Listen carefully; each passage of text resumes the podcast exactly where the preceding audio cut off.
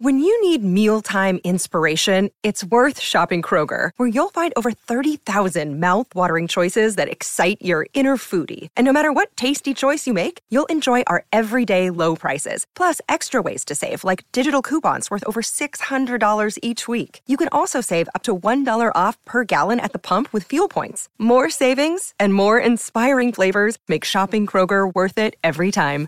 Kroger, fresh for everyone. Fuel restrictions apply. Phil and Kyle start a podcast, and Rudy Gobert comes to town. Hardly a coincidence. It's Flagrant Howls with Phil Mackey and Kyle Theige. My bad. Hi, I'm Phil, and that's Kyle. and I forgot to put us on screen, thus the train wreck go. start to this podcast. Yes, we are professional podcasters, everyone. Hello. I figure we could play the Rudy Gobert version of our intro again now because he's kind of back to being the Rudy Gobert mostly of old. Although the Kings went five wide in overtime last night, did the they did the Clippers Mavericks thing on Rudy, and uh, it worked very well for them. So we could. Do you want to start with the buzzkill overtime loss to the Kings, or do you want to go back to the elation of the Memphis win and the first win over the Kings? Let's start negative and we'll work our way back to what was a positive weekend and a positive month. But yeah, let's talk. What what did you think about last night? Um, I'm not. This is where I have to check myself because with an 82 game basketball season and the same thing like following the Twins, for instance, it's 162 games. And I do a football podcast every day. I talk about the Minnesota Vikings. We literally do a 365 day a year Vikings podcast that revolves around 17 football games. And so it's really easy in the football world to overreact to a one out of 17 slice because those games, you lose or win one of those games and it could alter whether you get to the playoffs or mm-hmm. seeding or whatever maybe. In the NBA, I think you know you're going to lose X amount of games. Some of them warrant panic button, emergency episode, oh my god, whatever some of your wins are going to warrant big time celebration, whatever. But there's just going to be some losses, I think, in an NBA schedule that are like shrug your shoulders. Yeah, okay. There's definitely things to discuss, but that was just kind of a basketball loss. You're facing the Sacramento Kings, who are one of the top three, three or four seeds in the Western Conference. It's the highest scoring offense in the NBA, and uh, you just beat them two nights ago. So they get to sit on it for 48 hours, scout you, create some sort of counterattack, right? Like they come out hot, they're leading by seven after the first quarter, and then it kind of goes back and forth. But I don't know, like there's definitely things to get into, overtime being one of them. Um, but I don't know. I'm not like worked up about this loss, I guess. Should I be? No, and well, okay, yes and no. No, in the sense of I, th- I think I said this last week, but there was some stat where like seventy percent of these kind of two game series between a, like a home and home. So the Wolves obviously were at home for both games against the Kings.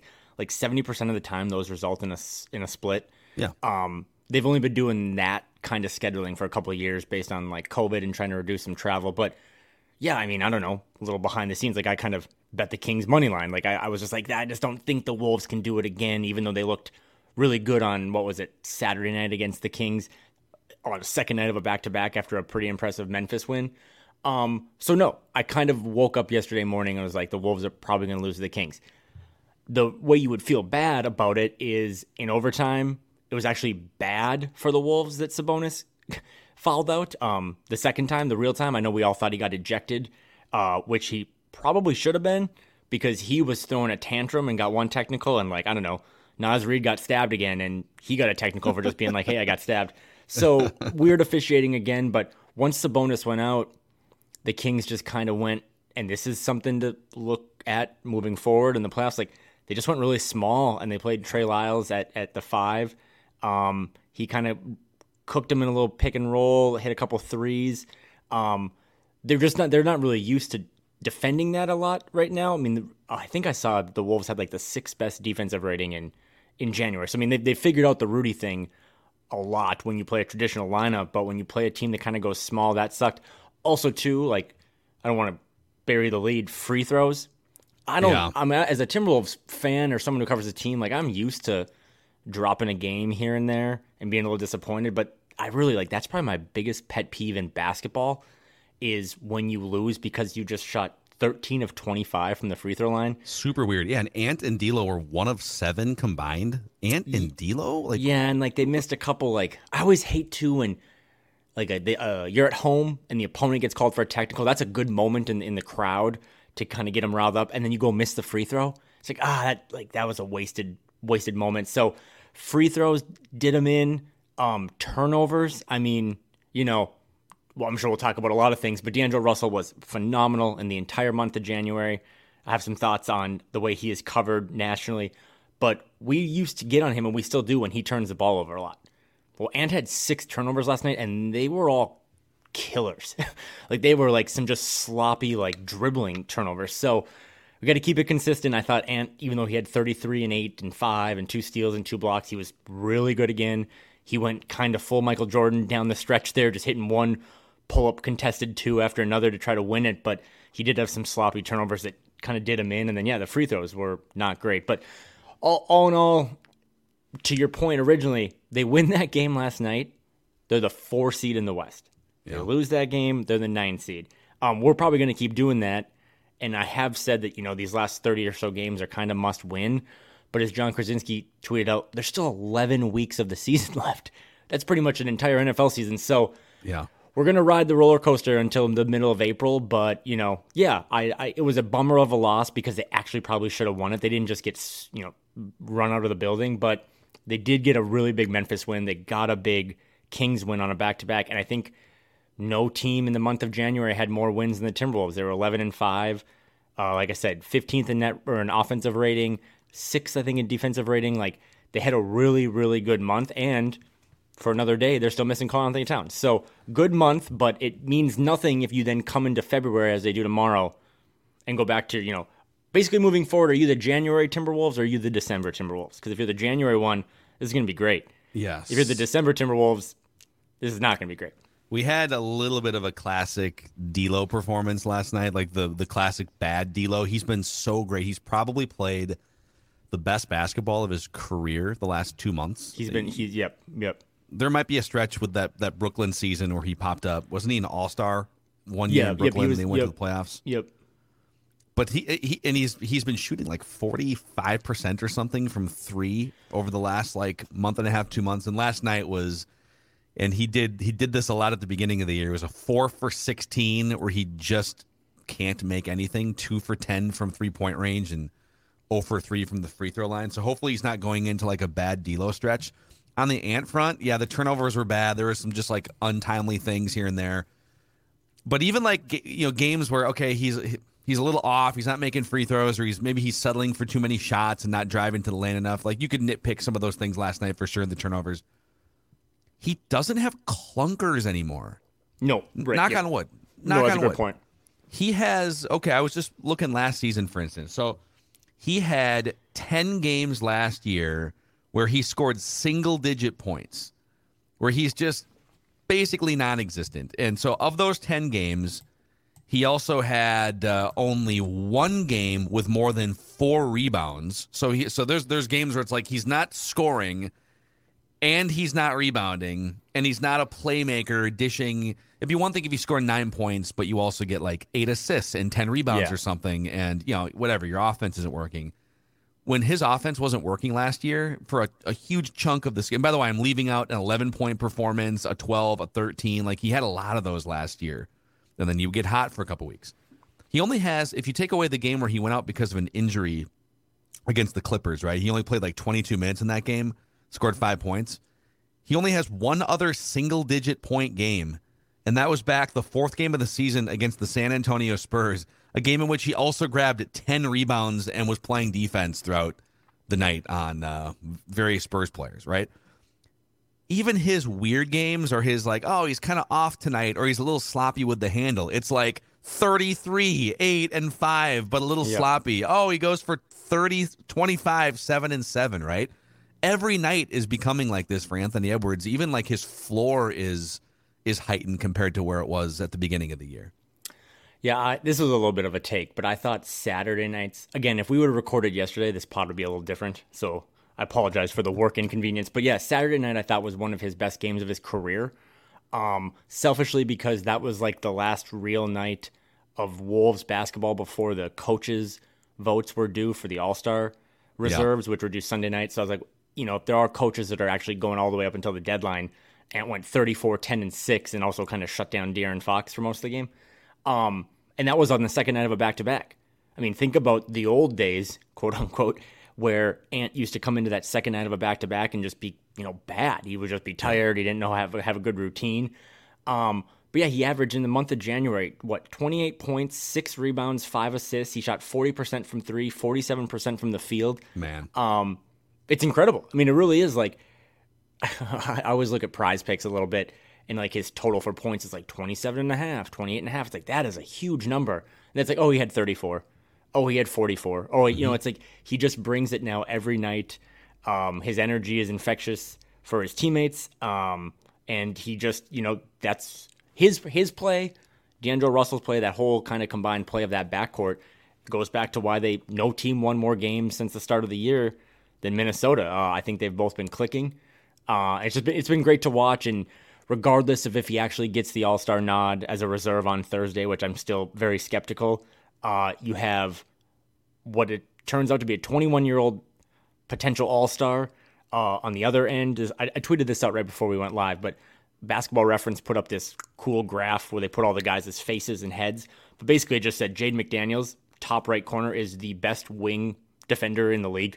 Like you got people listening to this might think, oh, Dillon Brooks or oh, like Deni Avdija for the Wizards. It's like, no, Jaden McDaniels, his head is in the far right corner. So you have this all defensive candidate on one end that you drafted in 2020. You have this potential all star, future all NBA guy on the offensive end that you drafted in 2020. Like, regardless of all this, all the other chapters of this, you still need to figure out Karl. You got to figure out Rudy, D'Angelo, Russell, all the bench guys having no picks. But it's a pretty, pretty impressive time to for that franchise compared to where we were at the end of December yeah. when I mean today is January 31st. Uh, December 31st, we were all huddling outside the locker room as inside the locker room they were having a players only meeting. So, pretty big turnaround this last month, but again, can you do it again in February and March when the schedule continues to get harder and harder? I'm looking at this graph that you put out here. Just it's like a on ball defense is the y axis and matchup difficulty is the x axis. And Jay McDaniels is in the top right of best. He's the best on ball defender, and he has like the fifth hardest matchup difficulty of any wing defender in the league. That's insane, dude. And he's and, and he's also just like knocking down cold blooded threes on offense to tie the game. You know, mm-hmm. send it into overtime. He is. What do you think? I know that you are president of the Jaden McDaniels fan club, so I'm asking someone who might be a little biased here in this discussion, but a little bit. What is he in five years? Oh, you know, the, the Suns' run over these last couple of years has obviously been because Devin Booker became All NBA, and then they made this kind of a Rudy Gobert like trade to go get Chris Paul to solidify their backcourt, to be their leader. Um, but a lot of it's still like that Mikal Bridges leap becoming an all all world three and D guy. Um, that's what you would hope for Jaden, right? Like if you just looked five years in the future and said Jaden made three all defensive teams, usually going back historically, people don't really make all defensive teams if your team sucks.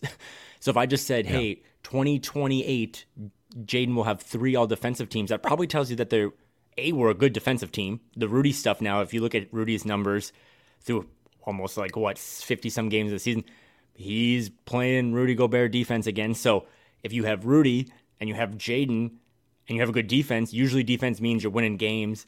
Um, yeah, offensively, I don't I don't know offensively because he's still every single night. It takes him until two minutes left in the fourth to get 11 points. Yeah. Um, he's just not part of the offensive plan.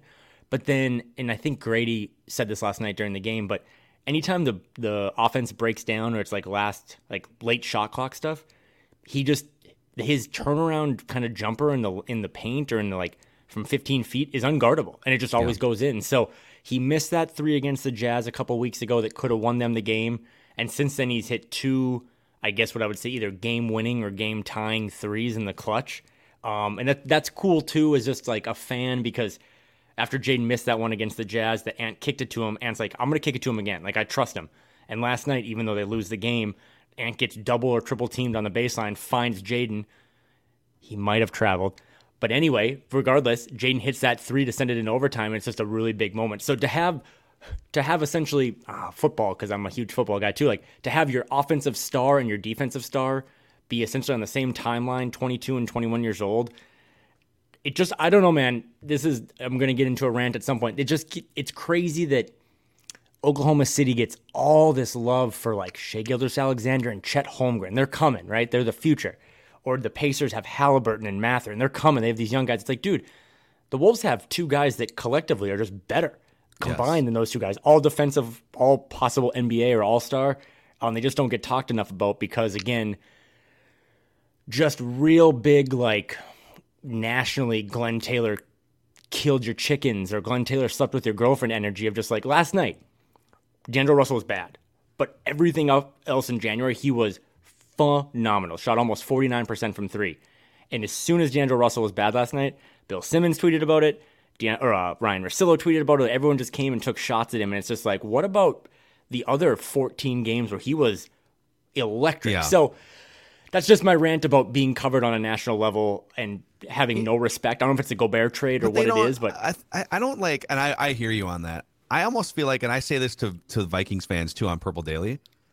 I don't have any interest in like begging for national respect for right, these right. franchises because it's the, the Timberwolves deserve all of the heat that they've gotten for Correct. 30 years for the most part.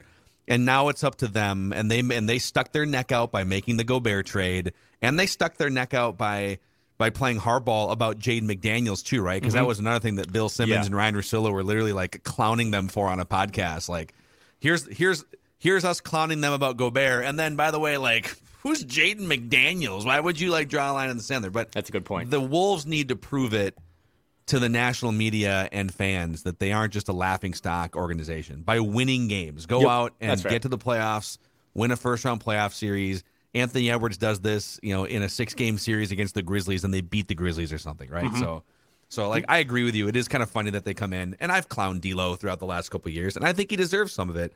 But he's also been playing the best basketball of his career for 2 months and last night was like his first really bad game in a while. so. and, and and like you kind of stole this or had this first and I am so mad and jealous, but when you compared the Wolves to kind of Eminem and 8 Mile being like, I mean, no I, I do. I think this if I covered the Thunder. Like I think the Timberwolves fan base is the best fan base because they've grown up in the mud and been through more and like you can't you can't criticize or make fun of a Timberwolves fan. Like we've said all those things about ourselves already. So I'm with you. I'm probably just a petty 34 year old, but I do think my only pushback, or not even pushback, is just an addition is that when the Bill Simmons or the Ryen Russillos of the world or anyone on a national level, John Hollinger, just has like a lazy take or it's like, ah, look at D'Lo last night. He sucked. It's like, well, what about those first 14, 15 games?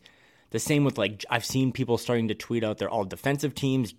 There's only two of them, but Jaden's not on there. Like, when they don't show respect to guys like Ant, who should maybe be an all star, or Jaden, who should be all defensive team, that stuff really. Dane always talks about how Zach Lowe kind of determines awards. What Zach Lowe says, people just vote for. So if these big talking heads are you know, from better or worse, shitting on these Wolves players, and then those guys are the ones who affect votes, and that's how you get all NBA or all defensive team, and then those guys don't get those awards, and that's what pisses them off. And down the road, they want to demand a trade because they're in a small market. It just it kind of cyclones into this. Yeah. If you would have just given them their their props and said D'Lo sucked on Monday, but man, he was good in January, everyone would be like, oh, okay, cool. But that wasn't it. They just focused on one little parameter, and that's what it was. So, and yeah. Hey, hey, real quick on the Anthony Edwards front. So this article came out. He was he was on a podcast or something. Oh, was that the GQ thing? Where he said, I'll just read it here. Chester's hot fries, the yep, best yep. chips that are that are ever made. I've been eating them since probably I was five years old. I prefer these over any chips in the world. Probably eat like three a day. You do the math. What is that? Like 21 bags a week? That's how many I eat. probably more though, for real. Do you believe that Anthony Edwards eats? These are the uh, the flaming hot uh, Cheetos chips. Do you believe that he eats 21 bags of these a week? He so he gave up fast food apparently, but uh, does Karl-Anthony Towns have a gripe with Anthony Edwards' diet after reading this uh, excerpt? That do, first of all, do I believe that 21 year old Ant is just plowing through Cheetos, hundred percent. just drop, just dropping thirty-seven points, you know, seven three pointers, and plowing a bag of Cheetos at halftime. Yes. uh, also, too, like kind of back to my Simmons rant or something. Uh, one of the things that's gonna this national narrative that's gonna ding Ant for All Star, just his perception is that people kept saying he came into camp fat or out of shape. Um, like I was there in preseason, like I was in the locker room with Ant in Vegas, shirtless, and like he kind of looked a little thicker but then that was also when we were like, oh my God, Ant put on 20 pounds of muscle. Like he got bigger in the offseason. But anyone that's like bulked up or quote unquote at least claimed to have been bulking up, like you do kind of get a little pudgier and then you kind of trim it down over the season. I mean, well, he didn't I, dunk. Remember, he didn't dunk for like the first ten games. Right? That's what I was gonna say. It's like remember, like, oh, does he know how to dunk anymore? Like, is he He's too, too fat? Can't reach the rim anymore. He's eating but too many Cheetos. I remember. I think it was on JJ Redick's pod, and JJ Redick is awesome right now on a national level. But he talked about just like I thought he said once he lost 25 pounds during an NBA season just because of all. I mean, JJ yeah. Redick was running cardio out there for sure too, around those screens. But yeah, I don't know. I, I whatever Ant eats at this point, like when it was Popeye's gate earlier in the season, maybe he looked a little inflated and wasn't playing well, whether because of his physical appearance or he didn't know how to fit in with Karl and Rudy and D'Lo, whatever. We're at a point now where we just, you know, like a lot of wide receivers in football, right? Like Chad Chad Johnson was still to this day like eating McDonald's, right? And he was an elite wide receiver for the Bengals. But yeah, at this point, we have to bear. We don't care what Ant eats. Ant can eat whatever he wants because again, he averaged damn near thirty six and five in the month of January. So if he wants to reopen the Popeyes membership or just snort Funyuns, which would be like my like go to, uh, whatever he wants to do. Uh, wasn't there a Family Guy skit where the drummer from from uh, yeah. from what what was the band? Uh, Rush, right? Was Rush, like yeah. Neil Peart, isn't that yep. the guy's name? He was. Yep. It's the only way I know anything about Rush. Like he was like snorting Cheetos on a glass table. Uh, how many dunks would you guess? So Anthony Edwards, Ooh, I don't think he had a dunk for like the first ten or twelve games of the year, and it was a big thing. How many dunks would you guess he has this season? uh, they've played 50 some games. I would say 85 dunks. Oh, wow. Wow, way too much credit. Oh, okay. Really? 39. He's got 39 dunks okay. season. Okay. He oh, had, wonder- by the way, 58 last year and 70 in his rookie season. Both of those were in 72 games. So he has he has uh, if he plays 19 more games, he will match the 72 games he played last year, and he is 19 dunks. So he just needs one dunk per game for the next 19 games. 39. That's it. The Wolves got to get that. Whoever was doing Jaren Jackson Jr.'s blocks stats, they need to get that person at the scores table, and because I thought it'd be more. But okay, but yeah, he's. Oh my god, we he, might be in. We might be launching into an Anthony Edwards stat porn segment here again. Give me what do you got now? What? uh these, I don't know how you would know any of these, but what? What percentage is he shooting on corner threes this year? Uh, north of forty. Try north of fifty. He's shooting 52% on corner threes this year. Get that man in the corner. Although you don't want him just standing in the corner, though. You want him initiating at the top of the key. So yeah, that, and then I saw another one too where I think he was. I don't know what the the cutoff was for qualifiers, but he was fifth in the league in like standstill catch and shoot threes. Yes. Um, yeah. but last night, and that's actually a really timely one to bring up for last night's game against the Kings. There were a couple uh, plays last night where the ball was rotating. It was it was moving well. The Kings were trying to scramble to play defense, and they just left Anthony Edwards wide open. And one of my buddies texted me like, "Ant shooting wide open threes now is just a layup." And that's think about that. Like that, that was, was one of the big thing early in his career. Yeah, question marks coming in from Georgia was like, I don't know if he can shoot. Like he, I even saw the Ringer updated there. I just have this hatred, I guess, for the for Bill Simmons. But the Ringer did their updated hundred players, and one of for Ant, he was I don't know in the 30s. But the little question mark was like needs to improve his shooting. And it's like, well, I guess everyone technically needs to improve their shooting, but like that kid's come damn far in three seasons from where he was to where he is now. Is basically again like if he's open, he's gonna make it. So, um, yeah, the, the the the volume threes maybe explain why he hasn't gotten to the rim as much, but he definitely has no fear having one big poster dunk a game.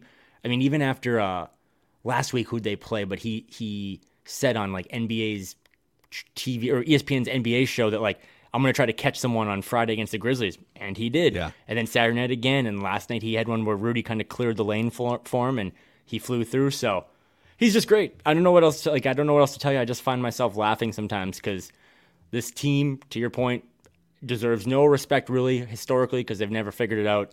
They've had some good players come in and out. They obviously have a good player on the mend right now who up, is back in a walking boot. But um, the Wolves have never had this. They've never really had a 21 year old guard who is potential all star, who just understands. And I don't know if this is a guard versus a big guy thing, but last night Ant hit a big three and immediately timeout. He immediately went to the crowd and was like, "Yo, let's go!" Like he he's an entertainer. He really Yes. is. He's more than a basketball player. He's an entertainer, and he knows the importance of putting on a show for people. It's why I think he's an all star because he hasn't missed a game. If you want to watch Anthony Edwards, one of the best under 25 players in the league, whether it be home or away, he's going to be there. So feel free to get a ticket. He's going to be box office, uh, and it's just the leap has happened. The leap is happening in front of our eyes, and it's great. It is, and I and it's like the the showmanship thing. Some people might scoff at that and say, "Well, okay, that's great," but ultimately, at the end of the day, like you're there to be a basketball player. I mean, like, okay, The Rock, Dwayne Johnson's a showman. You- Okay, you're going to put him at point guard. You know, well, but I think there is a certain leadership aspect to it. If it's not just a narcissistic look at me thing, which I don't think it is for Anthony Edwards, he likes to get the crowd involved. He likes to create good vibes. Mm-hmm. Rudy Gobert getting interviewed on Bally's after one of those oh. wins against Memphis or whatever, and, and it's kind Great of a like his interview is not necessarily matching the the atmosphere in the arena because he's kind of a low he's a low key monotone guy who doesn't necessarily like English isn't his first language either, so he's just like he's not connecting with the audience in that moment. And Ant comes over and starts the Rudy chant on the microphone and gets people involved. Like he wants Rudy to feel good.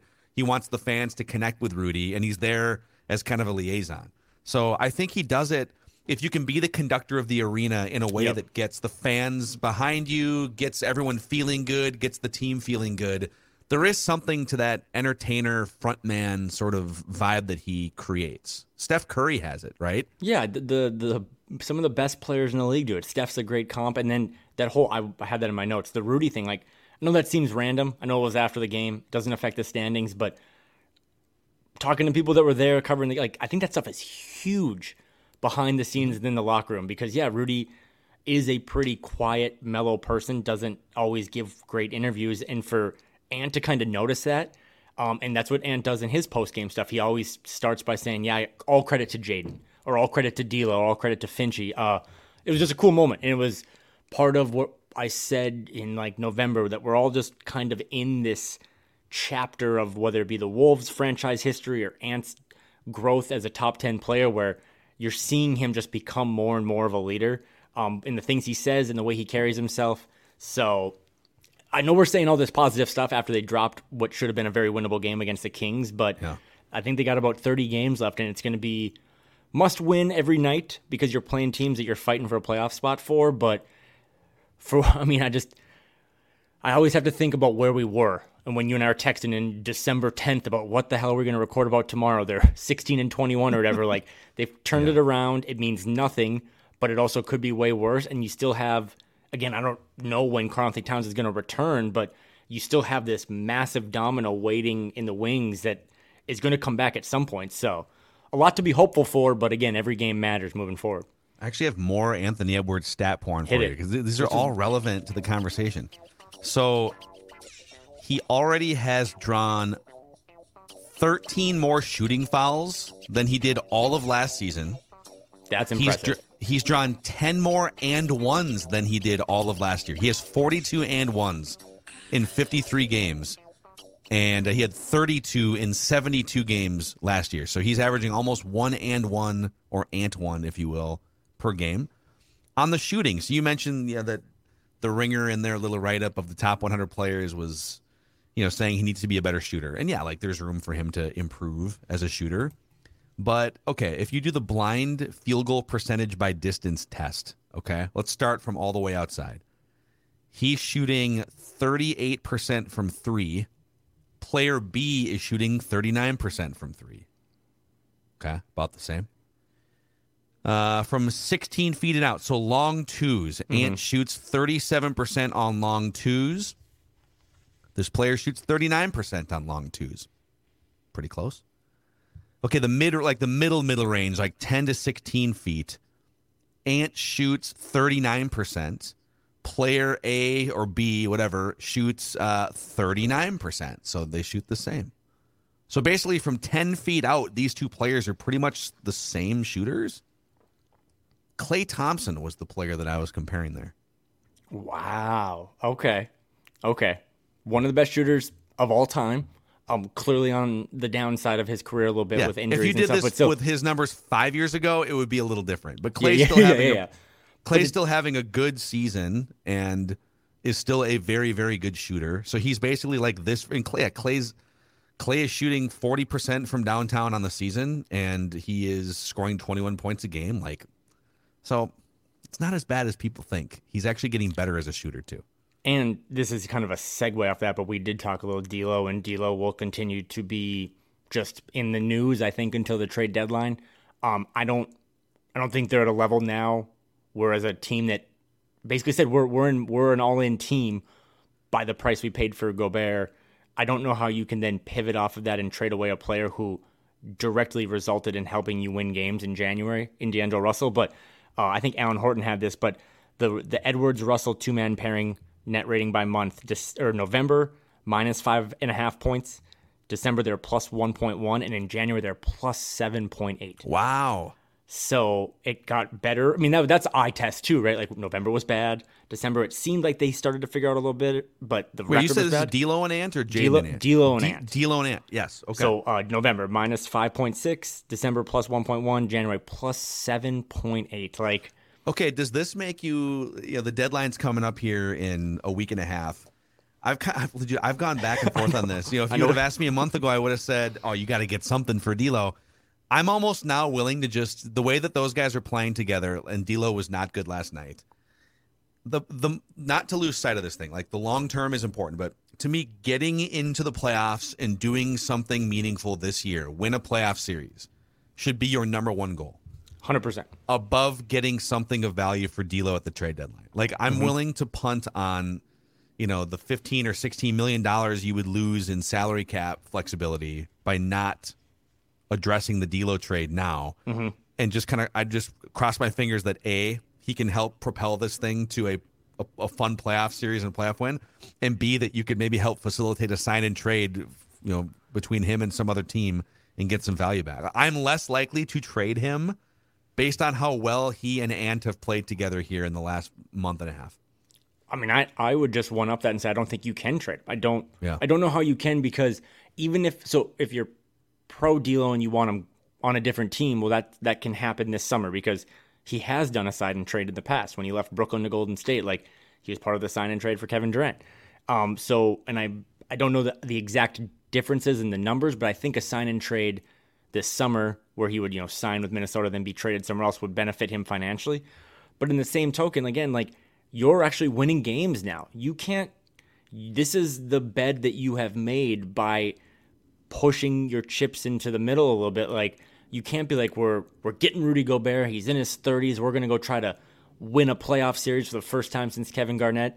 And then right before the deadline, get rid of a guy who in the month of January had a plus 7.8 net rating with your star shooting Yeah. guard. So it's and as we sit here on January 31st, they don't. We're Jordan McLaughlin still not really a real person for now. Um, I know he's battling that calf thing and it sucks, Yeah. um, much like Karl, but you don't even have a backup point guard. So, you know, with Jaylen Nowell's up and down play, um, he was Jaylen was actually pretty good last night, but he has cost you and I a lot of money uh, as his unofficial agents. Uh, you don't really have a lot of other options. So D'Angelo Russell has some leverage here. He's been playing well. Had a had kind of a stinker last night, but uh, I just don't know how you trade him, Phil. I don't because you're trying to win games. You're trying to be competitive. That's what this was all about. And even without Karl, like you need both of those guys in the backcourt to, on some nights, just outshoot people. That's what they did against the Kings. They just outshot the Kings. And without D'Lo, you don't have a lot to put next to Ant. Okay, if if I could guarantee you this version of D'Lo, so the like the the December January version of D'Lo, Okay. you're going to get 20 points. You're going to get a guy that can play. He can either play point guard or he can play off the ball. He's going to mm-hmm. shoot 40 percent from three. He's going to play really well with Anthony Edwards. I can. Uh, he's 26 years old. This is the version you're going to get going forward, deferring to Ant but stepping up as he needs to. You have to pick between him at let's say 25, 30 million dollars or Karl-Anthony Towns. One of them has to go. I am. He's we, hesitating. He's hesitating. We we have cleared this up on both ends. That I am, like I said, I have no. It never crosses my mind to trade Karl. I've never thought about it. Um, but I will say, and there's some other five man lineup stuff for the month of January, the last 30 games. Oh, you want to do the lineup game, the lineup Th- combination this, update? Game? This starting lineup of D'Lo, Ant, Jaden, Kyle, and Rudy is I th- I thought it was like one of the six best net rating starting fives right now in the month of January. Like they're really good, and a lot of that is D'Angelo Russell's you know floor spacing. I can see how D'Lo fits next to Rudy. Is my point better than I can see Karl fitting next to Rudy? And it's not even a Karl thing, but it's again, let's say everyone comes back on Valentine's Day or whatever. Like, I how much? I mean, we I've literally have started the process of building the Kyle Anderson statue. He can't play less, right? Like Jaden can't play less. He's your best defender. We just talked about that. You can't play Ant less. He's your best offensive player. So I know what you're trying to do. I know what you're trying to do. Um, I would still take Karl a little bit, but D'Lo's fit this last month has made me see like, oh, maybe that maybe this is what Tim Connolly and those guys saw back in July when they envisioned a lineup around Rudy Gobert, and also too like again, I don't want to trade Karl, but Karl-Anthony Towns is still a top thirty, top twenty-five All NBA player. Yeah, uh, and he gets you a lot of the picks back and assets that you lost in the Gobert trade. So that was just a non-answer answer. Um, but for now, I just don't think you can trade D'Lo because yeah. Karl is wearing a Phillies jersey in a walking boot. I don't know if he's coming back anytime soon. And you're trying to win games, and the only way you're going to win games is with talent. And D'Lo is really talented, and you need him next to Ant. So I think part of what answer. makes this a, a, hard thing to answer is that I, I wouldn't necessarily bet that he's going to give you this level of. I don't think he's like reached a nope, new consistent yep. level. Under yeah, I, he's we've always known what he can be at his peak, but we also know that he can just like be unplayable at the end of a key you know playoff game six. So I don't know that I that I trust this to to continue forward. But to your point about Kyle Anderson, it is kind of crazy. Let's let's do the uh, the weekly lineup combinations update here on Flagrant Howls. Their best two man pairing among guys that have played enough minutes to qualify. So these are guys that have played together for at least like 400 minutes. So, um, you know, not everyone is accounted for here. The best two man pairing net rating per 100 possessions is Kyle Anderson and Rudy Gobert. Yep. They are a plus nine when paired together on the court.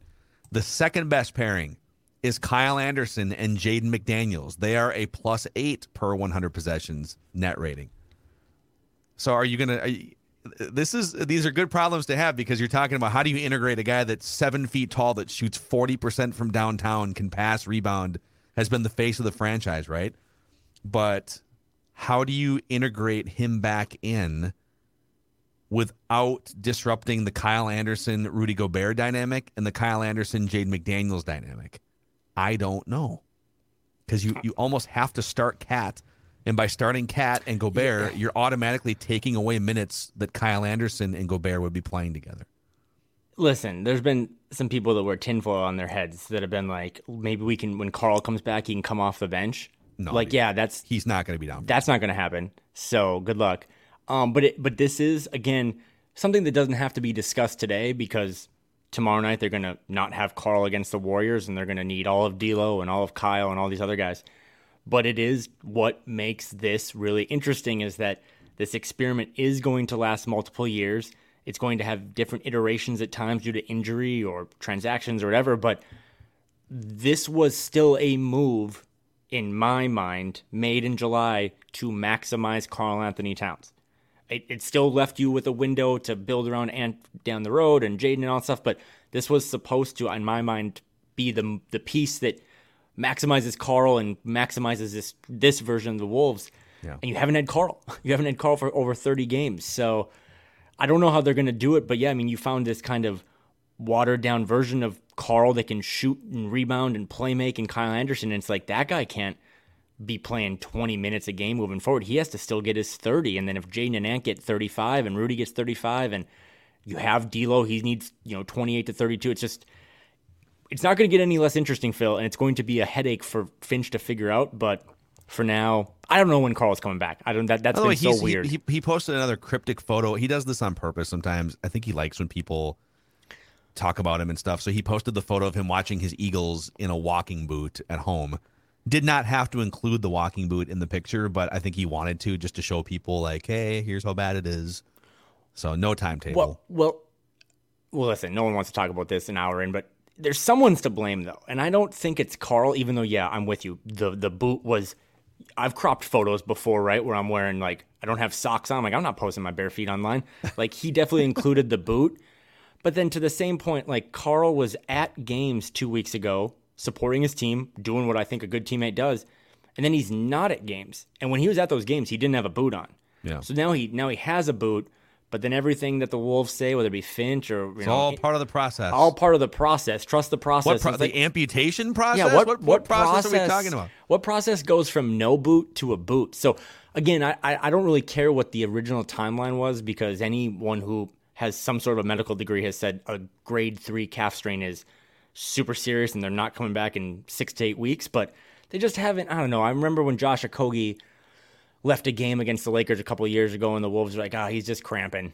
And then the next day, I was like, "Oh, actually, he tore his hamstring." It's like, well, I think we could have diagnosed that in real time. So. Daniil Hunter once woke up. I woke up with a little bit of a stiff neck and like didn't play for two years. yeah, yeah, just like oh, he's got a he's got a bad headache, and it's like, well, that was 18 months ago. So yeah, for now, and these are all. I know it sounds like we're going all over the place, but they're all interconnected in a weird way. Like, I don't, I don't think in my own brain, Karl-Anthony Towns plays a basketball game before February 9th. And if that's the case, No, zero chance. then you Yeah. need to have D'Angelo Russell here.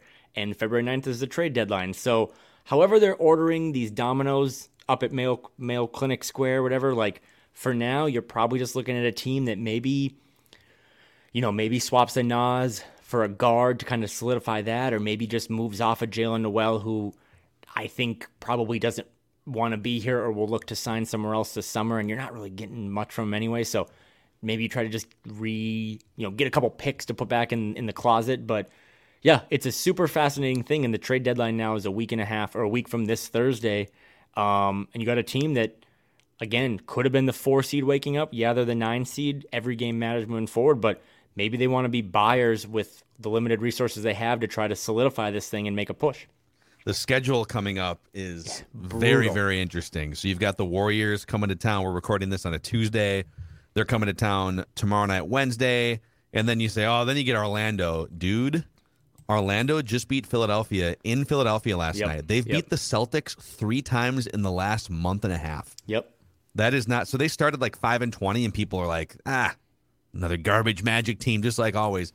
I think they're four games above five hundred since they started five and twenty. So I'm not making excuses in advance here, but that is not a the, the Wolves have already shown they can lose to anyone in the league. They can absolutely get beat by 18 points at home by Orlando if they don't come in with uh, both eyes open. Then you go a home and home against Denver, then a road game against Utah, road game against Memphis, road game against Dallas, taking you through the trade deadline.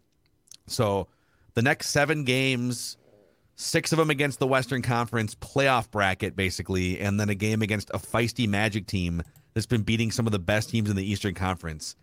Can you continue to hold serve? You're not going to win all those games, but can you, you know, those are seven games. Can you go four and three in those games? Can you can you beat Orlando at home, Denver at home, and maybe either Utah, Golden State, you know, Memphis, Dallas split those games? That's what I want. I'd, I'd like to see a four and three stretch through this sort of gauntlet portion of the schedule. and that's why you know glass half full it's like yeah they beat the grizzlies and they beat the kings glass half empty then they lost to the kings in a game that they definitely should have won but yeah i think at 27 and 26 let's do a little math on the fly i think that means 29 more games i think five of those games are against teams that are currently not in the top 10 in their in their conference so they have 24 games Yeah. as of today that are against essentially playoff teams. Now, again, the Pelicans used to be one, and now they've fallen on an eight game losing streak. Who knows?